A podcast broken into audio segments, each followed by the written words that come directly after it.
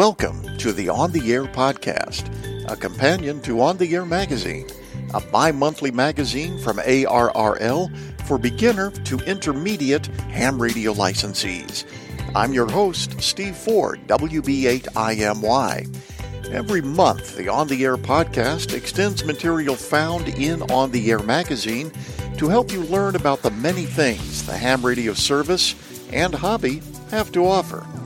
The On the Air podcast is sponsored by ICOM for the love of ham radio. In the new January February issue of On the Air, we devote a number of pages to the topic of CW operating. Despite the fact that CW testing hasn't been required for an amateur radio license for several years, Morse coded CW is still very popular on the air. So, what's the enduring attraction of a communications mode that's more than a hundred years old? Why do so many amateurs still use it with such enthusiasm? Well, Michael Fluegemann, KE8AQW, is a veteran CW operator, and I suspect he may have the answers. Let's ask him. Good afternoon, Michael. Good afternoon, Steve. How are you today? Good. How about if we start with the most simple fundamental question, and that is what is the attraction of CW operating to somebody like you and a lot of other hams?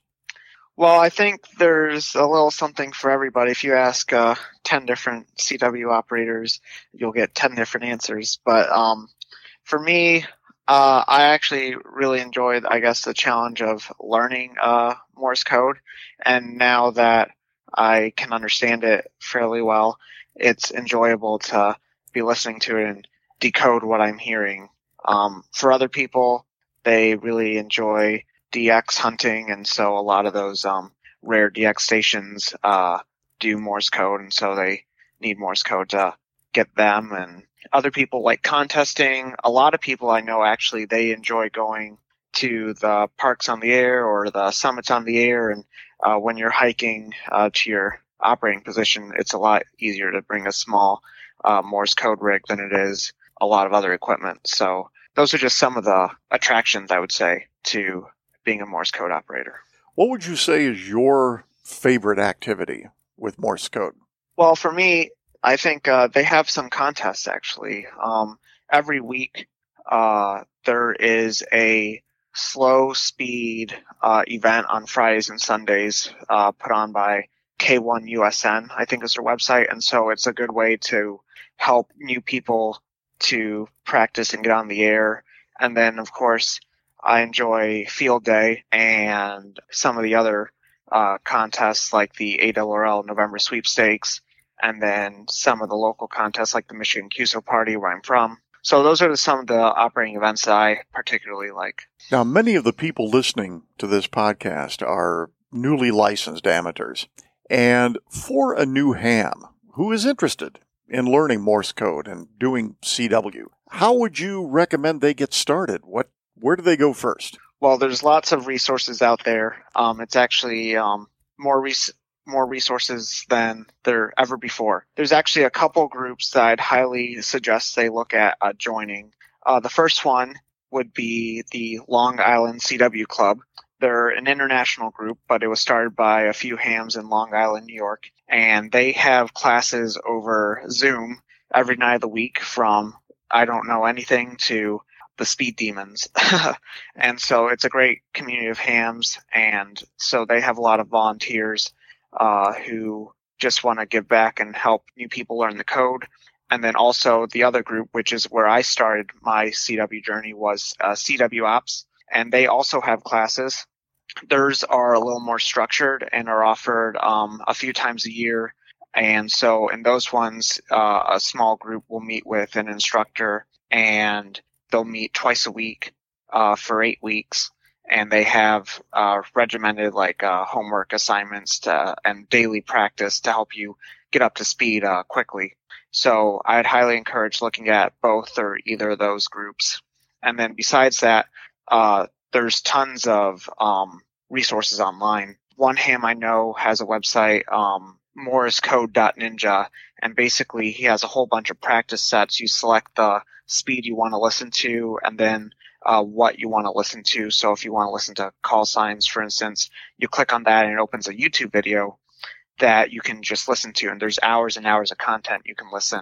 Um, CW Ops also has a bunch of files you can listen to, as well as the ARRL website for, from W1AW. They also have code practice on the air every day of the week, Monday through Friday. Um, and then, of course, there's a bunch of um, uh, computer programs and phone apps. And so there's lots of different uh, resources and tools out there to help you. Would you happen to have the URLs at hand for uh, CW Ops and the Long Island group? Sure. The CW Ops is cwops.org. And for Long Island, it's longislandcwclub.org. I would imagine when new hams do tune into contests, that comes to mind, and they hear those really fast exchanges, people zipping along at 30 words a minute, they think this is impossible. I'm I'm not going to be able to do this. What would what would you say to that? Well, I would say, you know, it'll just take some time and practice, but I think anyone can get there and everyone started um, from zero at some point. So um, don't be discouraged about those. There are a lot of slow speed um, operating events for practicing, so you don't have to like be. Uh, you can get on the air almost instantly after you get uh, know all um, 40 characters, the 26 letters, 10 numbers, and a few punctuation signs. And there's a few frequencies on each band that you'll find slower ops at. So those are great uh, places to try and make casual contacts. And by making uh, new contact every day or every week, you'll slowly um, get better.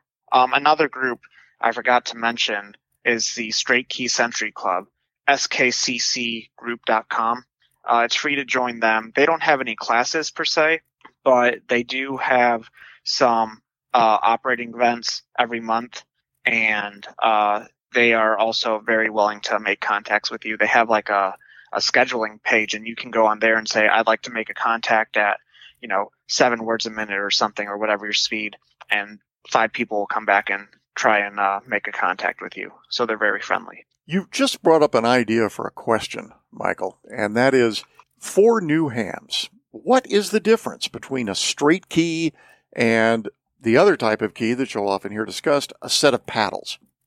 Sure thing. So a straight key is basically a simple switch. The operator will control the length of the Morse characters by hand and forms the the tones and the spaces.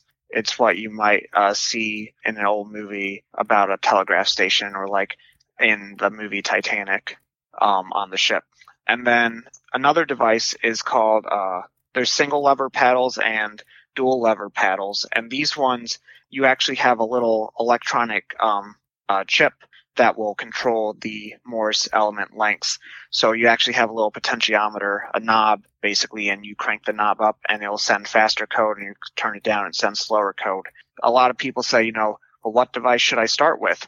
And the answer is it's really um, personal preference. Uh, some people feel that by using a straight key, you learn the rhythm of each character and that muscle memory along with your listening practice will help you learn the code better. You need to be able to send and receive. You need both sides of the coin to be a good Morse code operator.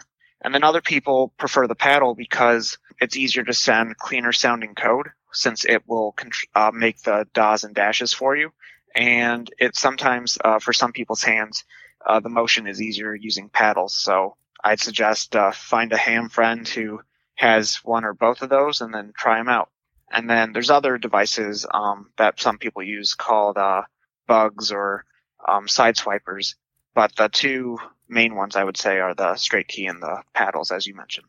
Which one do you prefer? Most of the time, I use a set of paddles. Um, I own a uh, key made by Kent, uh, which I like a lot. But I also have uh, my dad's straight key here.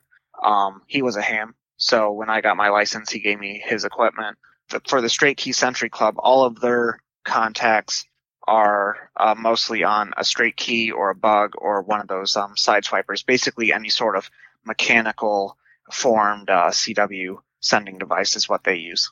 Now, since you're using paddles, I have to ask, what is your maximum sending speed that you're comfortable with? Most of the time, I probably send under 25 words a minute. Um, I could maybe send up to 30, but receiving at 30 is a lot more difficult. So I, I typically stay below 25. Now, when it comes to receiving, would you recommend a novice to listen to Morse code on the air or pre recorded? In other words, uh, if you're listening on the air, you're getting, of course, interference and fading and everything else. Whereas with pre-recorded, it's nice and clean. Which do you think would be better? I think when you're starting practicing, it's probably easier to listen to computer generated code. But, uh, you know, when you're on the air, everyone has their own little fists, their own maybe uh, sending style that might not be strictly perfect, if you will and you mentioned uh, the fading and stuff. So I would say, you know, when you're initially starting, the computer generated stuff is fine, but eventually you'll have to get good at hearing through the noise. And one of the exercises we do in the Long Island Club is um, they find YouTube videos of old ship telegraph stations and those sound really really funky. Some st- uh, signals are coming over each other and some are chirpy or hummy and they all some of them's like that doesn't even sound like code but it's a it's a lot of fun to play with these exercises just to try and expand our minds. But that's more of an advanced uh, exercise. So i would definitely say uh, when you're first learning you don't have to add all that extra stuff. Starting with clean code is the way to go. And technicians have, and we should emphasize, limited, albeit, but HF frequency privileges specifically for CW, correct? That's absolutely right. If you pull out your nifty band chart, they have Morse code privileges on 80 meters, 40 meters, 15 meters, and 6 and 10, or yeah, they have a, a whole bunch of more privileges uh, other than CW above 10, but below 10, 15, 40, and 80 they can do Morse code day one when they get their license. I do tune around specifically the 40 meter segment where technicians can be heard, and I do hear them uh, on occasion banging away conversations in Morse code. Yeah, you know, um, for anyone who has an interest uh, in HF as a technician, naturally upgrading is a great uh, way to do it, especially you can do all the other modes, but until you upgrade, you can try out Morse code. And Morse code, there is still a lot of activity between these weekly events and then these different groups that have, you know, you can get certificates and things. So there is a great community out there and lots of people to talk to. Quite a bit of activity. I mean, as much as I enjoy digital operating, I have to say the one thing about Morse code, well, one thing among many, is that it doesn't require a computer, just your ears. Right. And, you know, there are also, uh, for those who are still learning, there's a lot of computer programs out there that can help uh, decode. So that can take the pressure off of you. So you say, oh no, I didn't, I didn't hear what he said. Well, you don't have to worry about it, especially when there's tools to help you out there at, the, at that same time. Do you also enjoy just having conversations using Morse rather than, say, contest type exchanges? I do. Occasionally I'll get on the air and it's funny, um, since I started learning Morse code, I think Morse is the, uh, the mode I do most, uh, recently. And I'll, uh, find one of the SKCC frequencies, the Straight Key Century Club, and there's always someone there. And the nice thing I found about Morse code actually through, um, these different clubs I've been in is they have almost a standard format. You know what to expect. They'll say, uh, thank you for the call. My name is this. Your signal report is this. Name is this in this location. And then you come back, send the same thing. And then you can send your rig, power, antenna, weather. And then from there, you can basically go off into what they call a rag chew and you can basically talk about whatever you want. Mention your profession, mention your hobbies, what you had for dinner, etc. So you can meet some very interesting people that way. Oh, absolutely. And I have, and I'm sure you have too. Oh yeah, one uh, ham I met on um, Morse code one time uh, was mentioning he built his own key and I guess he had issues uh, using his hands to send, so he built a device where he could use his breath, almost like playing an instrument. He could make the Morse characters by blowing into a tube. I don't recall his um, call right now, but I read about more about the key he built on his QRZ page. That's pretty amazing.